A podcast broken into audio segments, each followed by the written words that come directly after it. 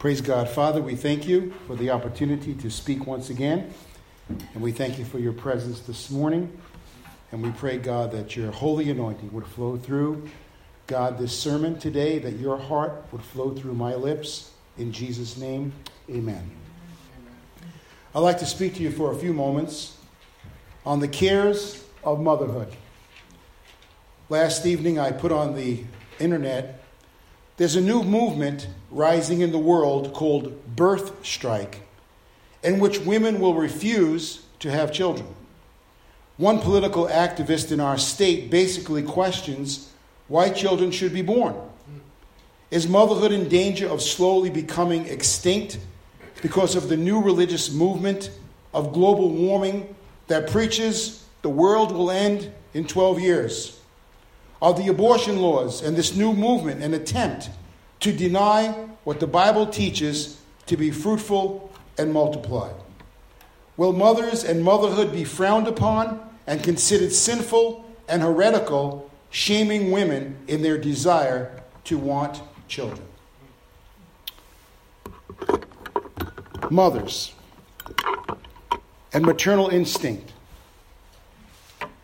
From an early age, little girls play house and they play with their Barbie dolls. Is this wired into their DNA? Is this significant and related to the mother instinct? How would you define the mother instinct? I define it as protecting, nurturing, bonding, the connection of two souls perseverance, selflessness, it's love, it's intuition concerning the needs and wants of a baby, it's sympathy, it's empathy, it's a knowing and an understanding what a baby needs. It's called maternal love. In Genesis chapter 1 and verse 28, the Bible says, And God blessed man, and God said unto them, be fruitful and multiply, and replenish the earth and subdue it, and have dominion over the fish of the sea, and over the fowl of the air, and over every living thing that moved upon the earth. It was a command of God. In Genesis chapter 9, verse 1, after the flood, the Bible said, And God blessed Noah and his sons, and said unto them, Be fruitful and multiply and replenish the earth. As we know, the sin of Adam and Eve in the garden caused some problems and a curse to come upon the world. And upon women it says in Genesis 3:16, "Unto the woman he said, I will greatly multiply thy sorrow and thy conception. In sorrow thou shalt bring forth children, and thy desire shall be to thy husband, and he shall rule over thee." There is pain in childbirth. It's a result of the curse that came upon Adam and Eve. However, in John chapter 16 and verse 21, the Bible says, And when a woman, when she is in travail, has sorrow, because her hour is come, about to give birth, but as soon as she is delivered of the child, she remembereth no more the anguish for joy that a man is born into the world. Is motherhood easy? No. Is there pain associated with a child being born? Yes. But God chooses mothers because they are a special person who can love and persevere under the most severe circumstances. These special women rise to the occasion even when all odds are against them. Yet in society today, we are denouncing motherhood and we're telling women to walk away from their babies through abortion. Society is telling women to birth strike and no longer follow the spiritual admonition of God to be fruitful and multiply. Politicians are declaring that children are not necessary. The words of Isaiah the prophet are coming to pass in this present day. But know this that God does not forget the conception and birth of a child. Isaiah the prophet said in Isaiah chapter 49 and verse 15 Can a woman forget her sucking child that she should not have compassion on the son of her womb? Yea, they may forget, but God says, Yet will I not forget thee. Amen. Remember this God knows every child that's been conceived in a mother's womb. Amen. Because it's God who is there, according to the Psalms, to orchestrate that conception and birth and development of that child. Come on. Now, motherhood has its challenges, and sometimes there's despair as you're raising a child. In Genesis chapter 21 and verse 14, Abraham was given a decision that he hated to make. And Abraham rose up early in the morning and took bread and a bottle of water and gave it to Hagar, putting it on her shoulder and the child, and sent her away. And she departed and wandered into the wilderness of Beersheba. What happened here? Ishmael was born. Sarah tried to help God and told Abraham to go into the concubine. And he did, and she became pregnant. And as a result, Ishmael was born. And by the time Isaac was born, Ishmael might have been 12 or 13 years old. He found, as Isaac was getting older, he started to mock Isaac. And Sarah could not handle the mocking of her son, Isaac.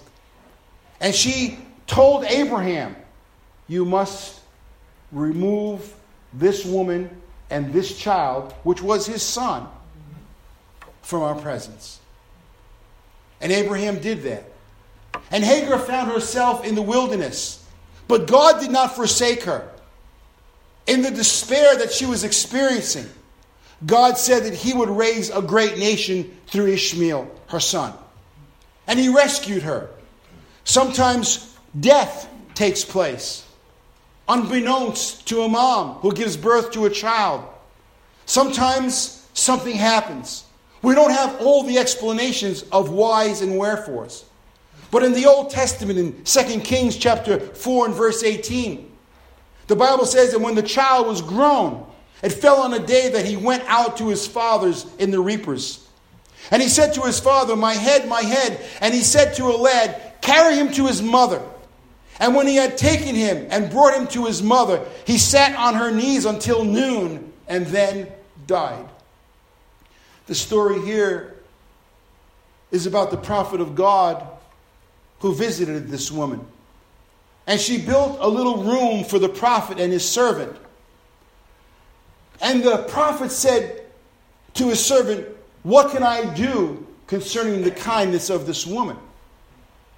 And I think the servant perhaps surveyed her house and found no pictures of children, no pictures of posterity no pictures of grandchildren. And the prophet of God said to the servant, Bring her to the entrance of my door. And he said to the woman, This time next year, thou shalt give birth to a son. And that son was born. But again, the challenges of motherhood took place. He grew, he went into the fields with his dad, and he fell faint one day. And the servant brought this young boy back to his mom. And right there, he died in her lap. The woman of God placed the child in a room. She did not tell her husband where she was going. She just notified him for the servant to get two horses one for the servant and one for her. And the man of God, the husband, said, it's not the Sabbath day. Is it time to go to church? And she said, No, sir. She did not tell him about the death of the child. She kept it to herself. But that woman was on a mission. You see, moms are on a mission. Come on. Moms have the sixth sense. Moms have intuition. Moms just know. She got on that horse and she said to her servant, Don't give me any slack. I can ride as fast as you, sir. And she said, We are going to visit the prophet that prophesied to me about this child. And all of a sudden, the prophet sees this woman coming and says, Hey, I know who she is. Tells his servant, Go find out what's going on. She says, as he asked her, How's everything? And she said, It's well with my soul. That's the faith of a mother. But she said, My son, who you prophesied and told me I would have, is now dead in a room in my house. Hmm. So the prophet sends his servant to go heal the child and bring him back to life, but you know that didn't work. And the woman of God said, No, I want the man of God, I want the prophet of God to come. And you know the story. He laid upon the child, and the child came back to life. But sometimes despair and death take place in the life of motherhood. Sometimes sacrifice has to take place. The Bible said in 1 Samuel chapter 2 verse 17, "Wherefore the sin of the young men were very great before the Lord, for men abhorred the offering of the Lord." But Samuel ministered before the Lord, being a child, girded with a linen ephod. Moreover, his mother made him a little coat and brought it to him from year to year when she came up with her husband to offer the yearly sacrifice. This mother cried for a child. This mother's womb was barren. But she cried unto God, and she conceived, and she had Samuel for a son. But she told God, I will dedicate my son to the house of God after he is weaned. In those days, children were weaned possibly after three years. And the sacrifice of motherhood, she sent that child to the house of God to be under the tutelage of Eli, the priest. Once a year, they would take up the coat. Once a year, they would visit. It was a sacrifice. And motherhood sometimes demands sacrifice. Motherhood sometimes has to stare despair and possibly death, God forbid, in the face. Sometimes sickness becomes a concern for motherhood. In Matthew chapter 15 and verse 22, it says, And behold, a woman of Canaan came out of the same coast and cried unto Jesus, saying, Have mercy on me, O Lord, thou son of David. My daughter is grievously vexed with the devil. She was concerned about the sickness and the plight of her daughter. And Jesus healed that child. Sometimes there's bewilderment in motherhood. In John chapter 19 and verse 25, it says this Now there stood by the cross of Jesus his mother and his mother's sister, Mary, the wife of Cleophas, and Mary Magdalene. Women at the cross in bewilderment. And sometimes motherhood is attached to bewilderment. We don't have all the answers at that moment. But we know this that the comfort of God will come. Because motherhood is perseverance. Motherhood is love. Motherhood is a bonding. Motherhood is a nurturing. Motherhood is faith in God to do what God said He can do. Amen. So last week we spoke about the Jewish people, the Hebrew people, making bricks and mortar. And the Bible says in Exodus chapter 2 and verse 1 And there went a man of the house of Levi and took a wife, a daughter of Levi. And the woman conceived and bare a son. And when she saw that he was a goodly child, she hid him for three months. We know from last week's sermon that Pharaoh created a law that all the males born to the Hebrew woman would be killed.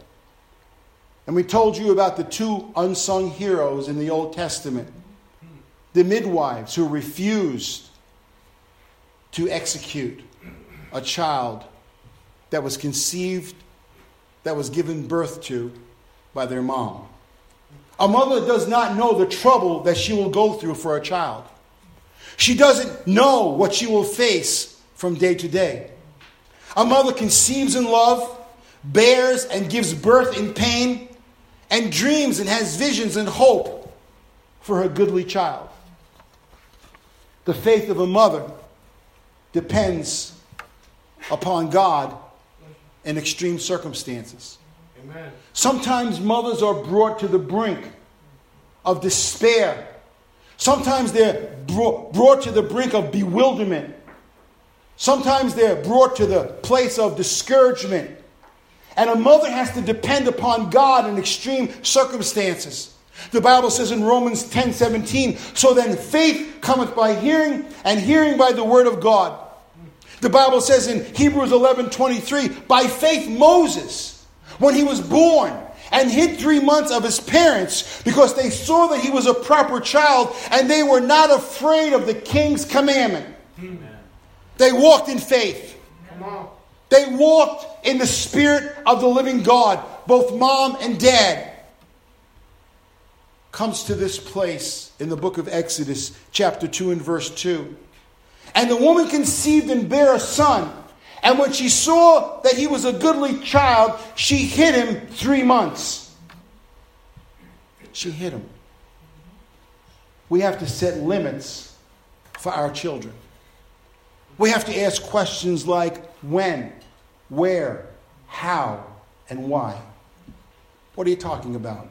In Exodus chapter 2 and verse 3, and when she could no longer hide him, she took for him an ark of bulrushes and dabbed it with slime and with pitch and put the child therein, and she laid it in the flags by the river's brink.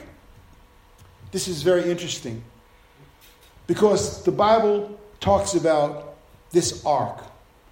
It's the same exact word that was used for Noah's ark in the Hebrew. Same exact word. Used two times in the Old Testament. The ark was basically a box that typified a certain amount of space. Early in life, a mother must learn to set limits with the child. The concept of discipline versus permissiveness must be addressed early in child rearing. Amen. We must raise the standard in our homes concerning the expectations we have for our children. We cannot follow the patterns of the world that allow the influence to come in and infiltrate our homes, our families, and our churches. We must say no to the patterns of the world that are trying to pollute and infiltrate the souls of our children and our homes. The Bible says in 2 Timothy chapter 1 and verse 5 concerning a grandmother and a mother. Listen to the words. 2 Timothy chapter 1 verse 5. Paul said and wrote, When I call to remembrance the unfeigned faith that is in thee, talking about Timothy, which first dwelt in thy grandmother Lois and thy mother Eunice, and I am persuaded that in thee also. We don't know that there was an earthly father in Timothy's life at that time. Paul the apostle became a spiritual dad. But Paul reminds Timothy in 2 Timothy chapter 3 and verse 14, and he says this to the young man, but continue thou in the things which thou hast learned. From who? From his grandmother and from his mother. Praise God. And hast been assured of, assured of, knowing of whom thou hast learned them. And that from a child that has known the holy scriptures. From a child which are able to make thee wise unto salvation through faith which is in Christ Jesus.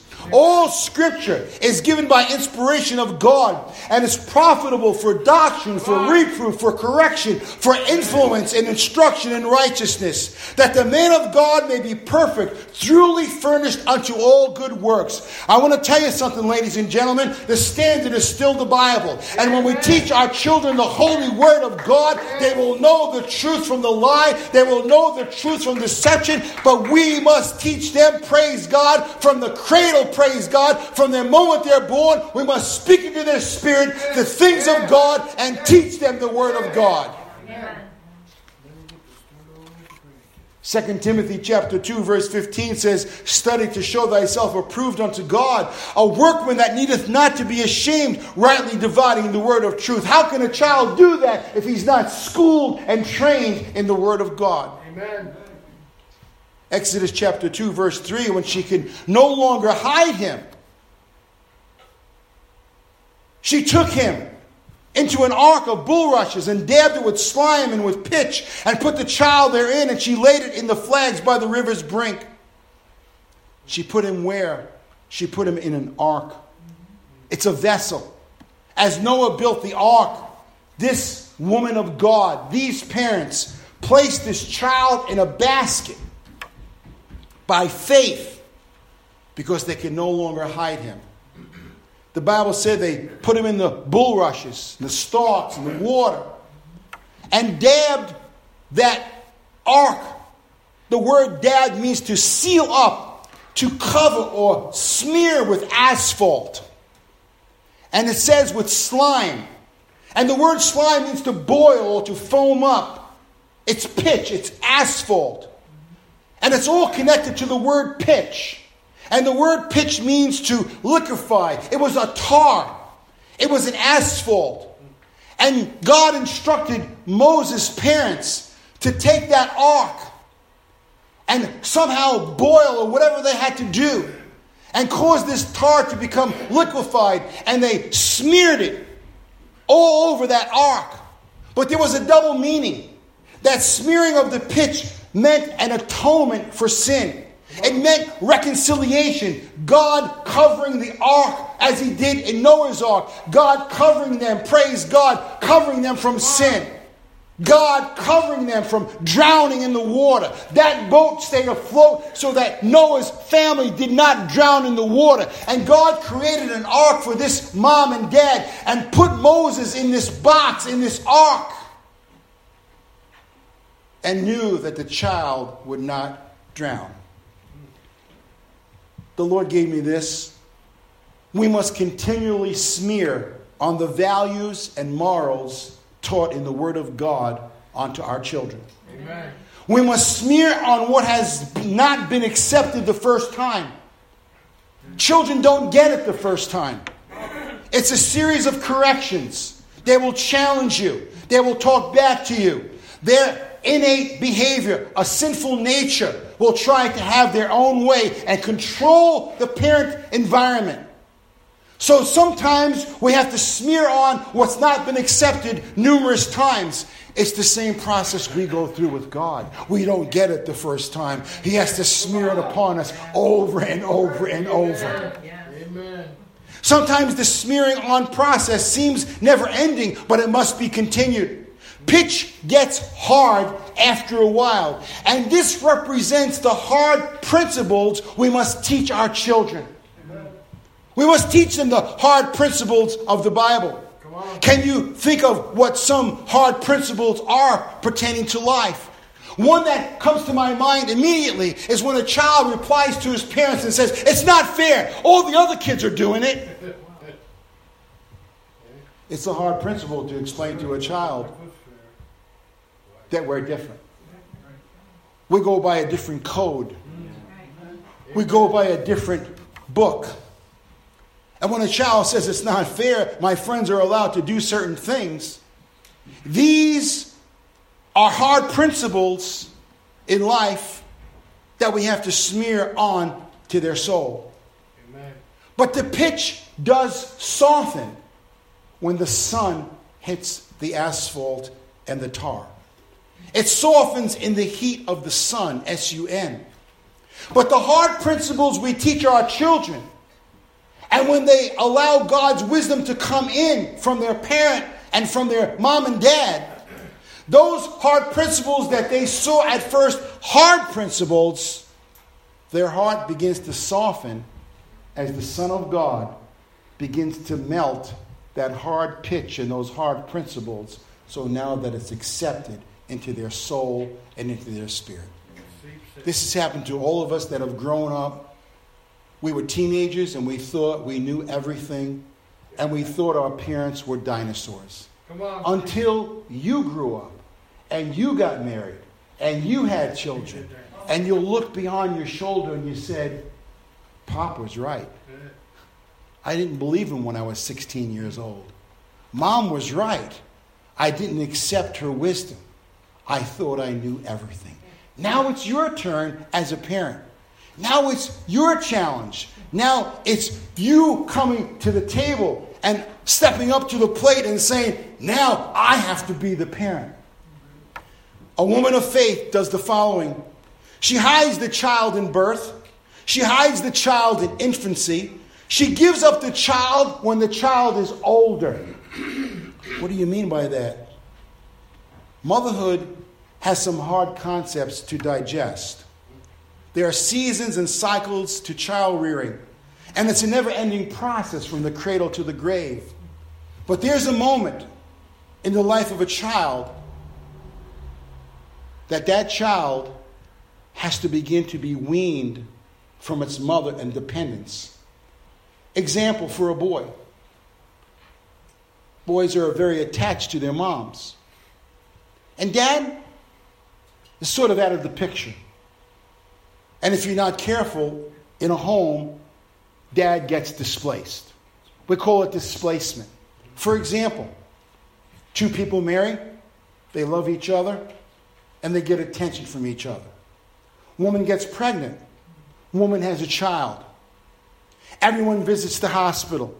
What a beautiful baby. My mom, you're so courageous. 18 hours in labor, 24 hours in labor. Wow, you've done a great job. And she did. Where's dad? Usually sitting in the corner somewhere. Everybody giving accolades to mom and praising mom, and that's wonderful. And everybody's making a fuss over the baby. Now, dad is no longer number one. Dad has taken a seat to the side. And for the next few years, if a wife isn't careful, that displacement will turn into passivity. And that displacement will cause a man to disappear from the marriage. Then another child is born, and displacement takes place again and again. And dad becomes a very silent figure. There comes a time in the life of a boy, for especially. He's attached to his mom. Mom breastfeeds, mom changes his diaper, mom does all these great things. She walks the floor with him at night. But now the child looks upon his dad. It's a sacrifice that a mother has to make to break that attachment somewhat and say, spend time with your dad. Go play ball. Go to the shop. Boys like to wrestle. Boys are aggressive simply because they're boys. And we have to be careful that we don't allow our sons, especially, to grow up to be soft.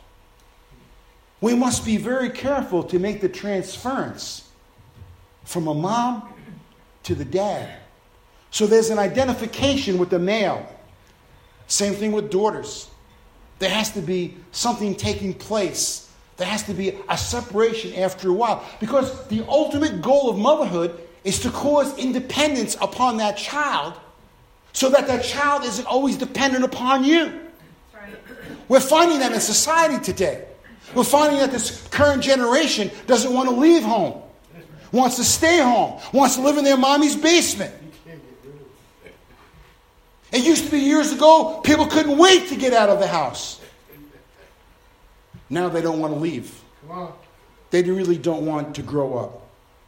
What's the fruits of a mother's labor? Listen to what happened to Moses' mom.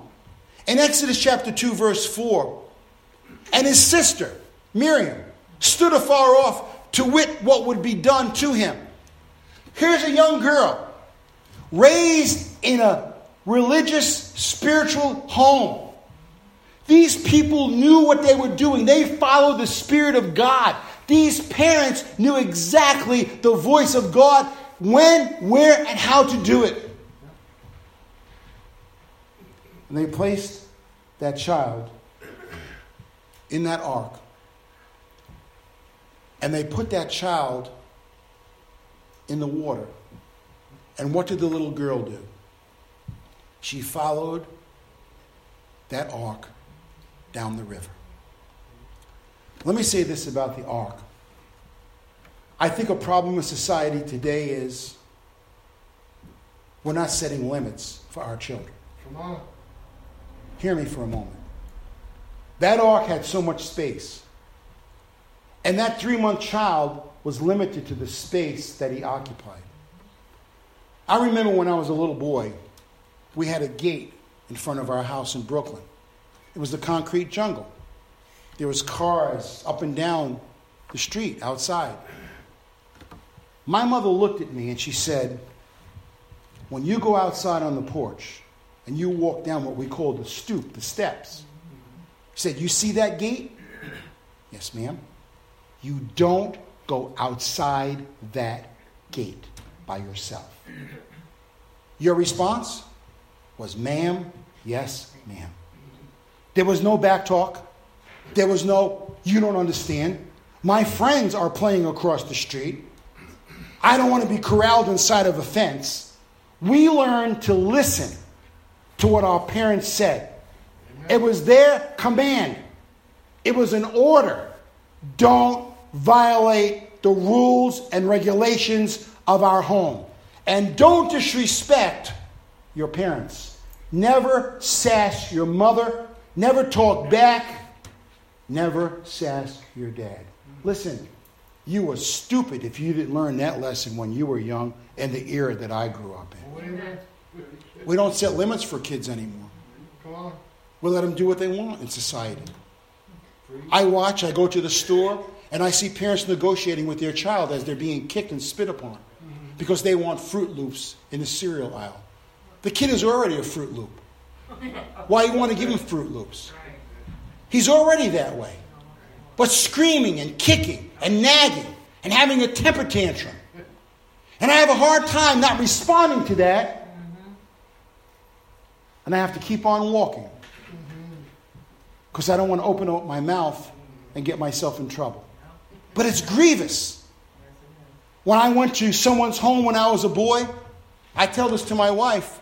Before we left to go visit anyone, my mother, she was just a short little lady. She would take that finger and point it in my face real close.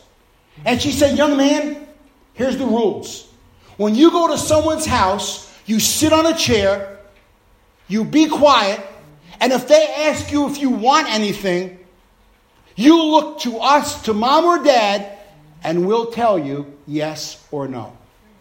That's not a wonder in my neighborhood. They said to my mother, Mrs. Colombo, you have the most well behaved child, children in the neighborhood. You know why? Because in the broom closet, I know this is frowned upon nowadays.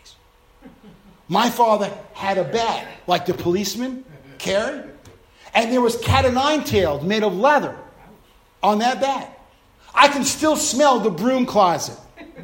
And all it took was one time for your mom to whip your legs with those cat o' nine tails, and you got it. I have to admit, I told my mother some things in her old age that I did when I was a kid. My brother and I slept in the same room in twin beds. And when we'd aggravate mom to the place where the broom closet opened. I used to tell my brother, here's what you do when mom comes in. Because mom always stands at the foot of the bed. I said, if you stand up on the bed and you put your back to the wall, mom will not be able to reach you with the cat o' nine tails. well, my mother, who loved us so dearly, started laughing when we stood up and our backs were against the wall. She couldn't help but laugh and say, Stop! She would laugh to the point of tears sometimes. But we understood what she was trying to teach us and say to us. We learned how to make our bed. We learned how to do laundry. We learned how to iron. We learned how to sew buttons. We learned how to cook. Listen, I was raised in a boot camp. I was raised in a boot camp. Sir, yes, sir. Ma'am, yes, ma'am. That's the way it was. What's happened to us in society? We've run wild. Our kids are going crazy. We're losing a whole generation of children from the church world. Miriam and Aaron were raised in the admonition of the Lord and were principal characters along with Moses in the Old Testament. Her watching that ark go down the river was not by accident, it was by divine appointment. Your children and grandchildren are not by accident, but by divine appointment. And as Miriam was watching and traveling down the river, overseeing the ark, which contained her baby brother, so too does God go down the river of life with us and with our children. Praise God, watching what's going on and make sure that the ark doesn't drown. My friend, God has divine providence and there is destiny in our lives. God longs for posterity. God longs for your family to be part of God's family. We must have a plan to protect and provide for our posterity. We must not allow spiritual abortion. Come on. I said we must not allow spiritual abortion to take place in our homes and our families and our churches. Too many parents are spiritually aborting their children by not teaching them God's word and not bringing them to the house of God. It's spiritual abortion. We can say all we want about the physical abortion, and it's an abomination unto God. But what about the spiritual abortion that's taking place in the homes of America? How many people are in church today with their children across our great land? Church attendance has declined drastically in America. And maybe in five or ten years, that'll almost be extinct of people going to the house of God.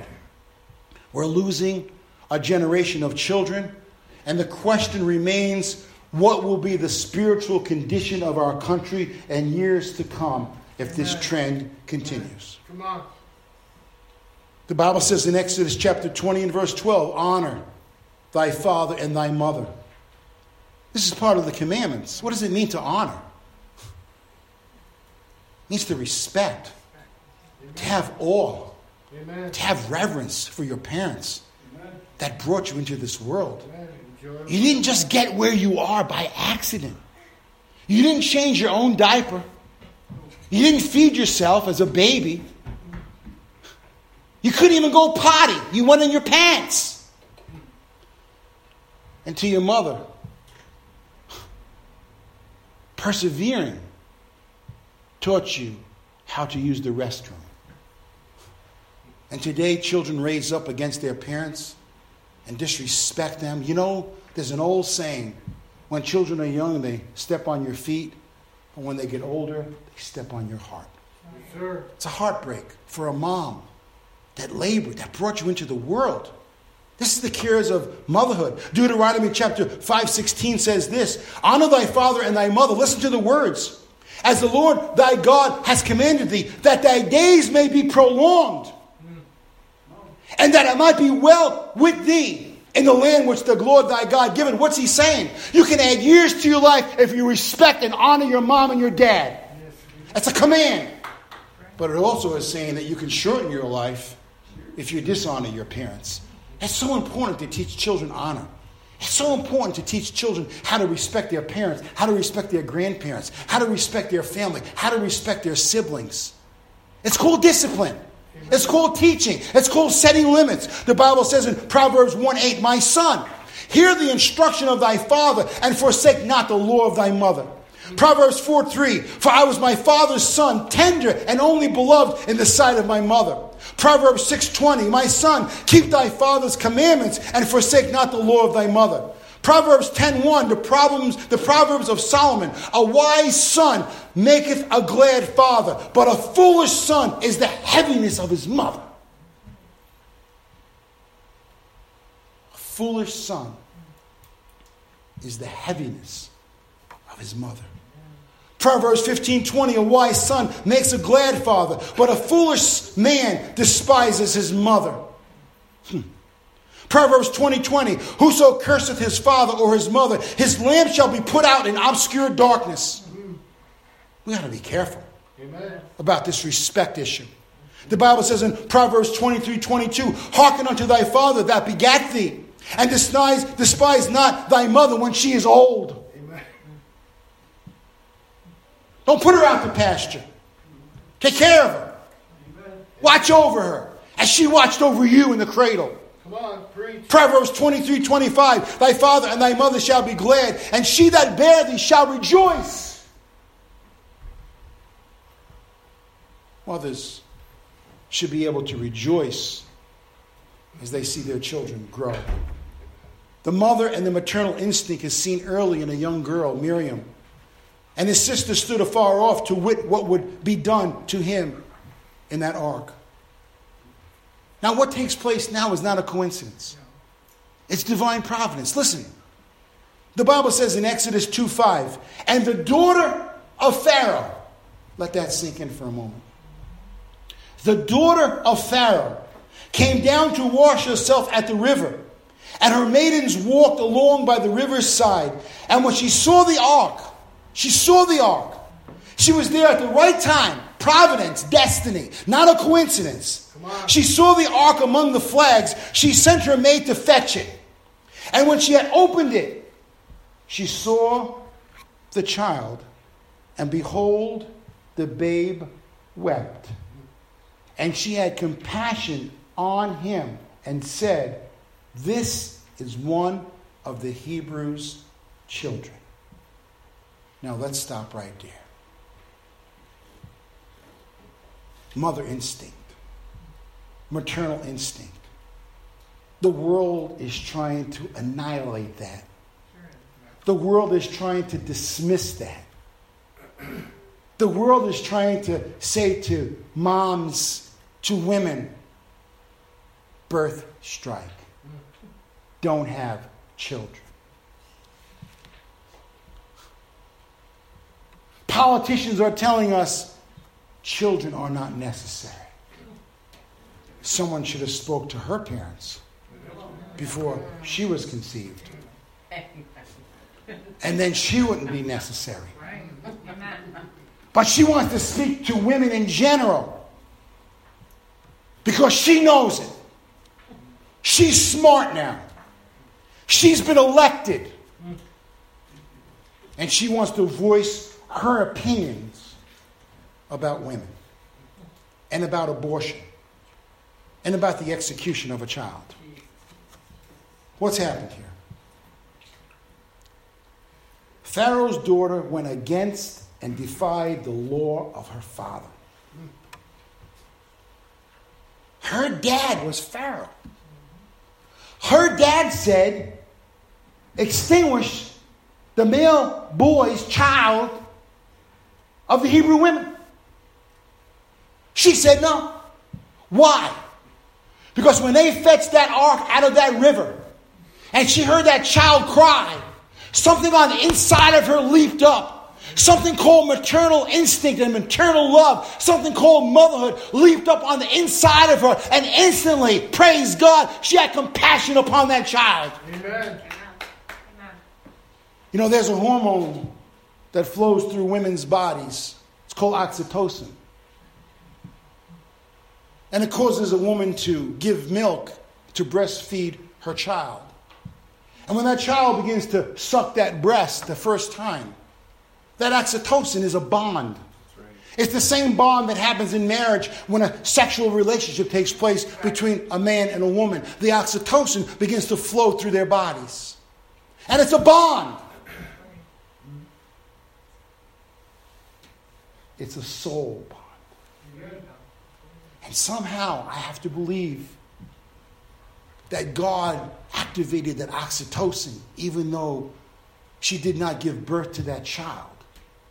She heard that child cry, and there was an instant bond with that woman and that child. I call that maternal instinct and maternal love of a woman for a baby. Here's what happened. Verse 7. Then said his sister to Pharaoh's daughter because she was running down the river. And she was watching where her brother was going. And she was raised in a spiritual home. She learned God's word, she learned the voice of God. And she came, the sister to Pharaoh's daughter, and said, Shall I go and call to thee a nurse of the Hebrew women that she may nurse the child for thee? Here's a young girl speaking to the daughter of Pharaoh, who now is holding a baby that is crying, that needs to be nursed. And God knows there was plenty of Hebrew women whose children were being extinguished, who had breast milk, who were available to feed that child. But it was her mother. This is divine providence. You see, when you think God has lost his mind, when you think God doesn't care, when you think God is not in control of the universe, as I always say as a pastor, the planets did not collide last night. They stayed on its axis. When you think God doesn't care about you, divine providence and divine destiny is always in place. Because He knows, He watches, and He sees you in that ark, so to speak, going down the river of life. And He's observing and He's watching. Hey, you have no idea how much is watered off of us during the course of a day where the enemy wants to take us out, that the angels of God are fighting like an army to preserve our body, soul, and spirit. Come on, my friends. Come on and. And Pharaoh's daughter said, Go. Having a conversation with a young girl. And the maid went and called the child's mother. Hey, mom, I got you a job. Hey, mom, I found brother. Hey, mom, it was amazing. That ark was going down the river. It was going fast, Mom. Thank God we did PT in the morning. Thank God, praise God, we have an exercise program. Thank God we're not so soft that God, we got out of bed and we did something. Amen. Kids have become couch potatoes, Oh goodness. Sure. electronic addicts. Come on. When I came home from school, and when I came home from school, I had to carry eight or ten books with me to do homework. We didn't even have those straps in those days. We had to carry books in two hands. And you know how we made book covers?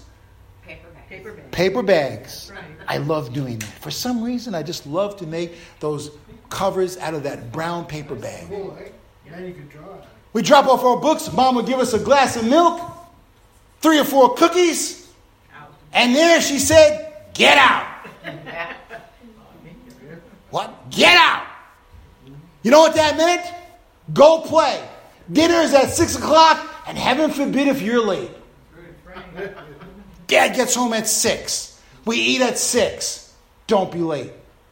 Why did my mom do that? We had school all day. And listen, young boys and girls, I never rode a bus. I went to elementary school, I went to junior high school, and I went to high school, and I never rode a bus to school. I walked, and sometimes quite a far distance when I went to junior high school, 259. In the cold, in the winter, in storms, in rain. I didn't have a bus. I had to walk. Just saying. But mom put us out. Why? To get rid of stress. We didn't become couch potatoes. We didn't hang out inside. And when we ate dinner, we did our chores. And after dinner, we sat at the kitchen table and we did homework until it was done. That's called discipline. People say, How can you do that today? It's really simple.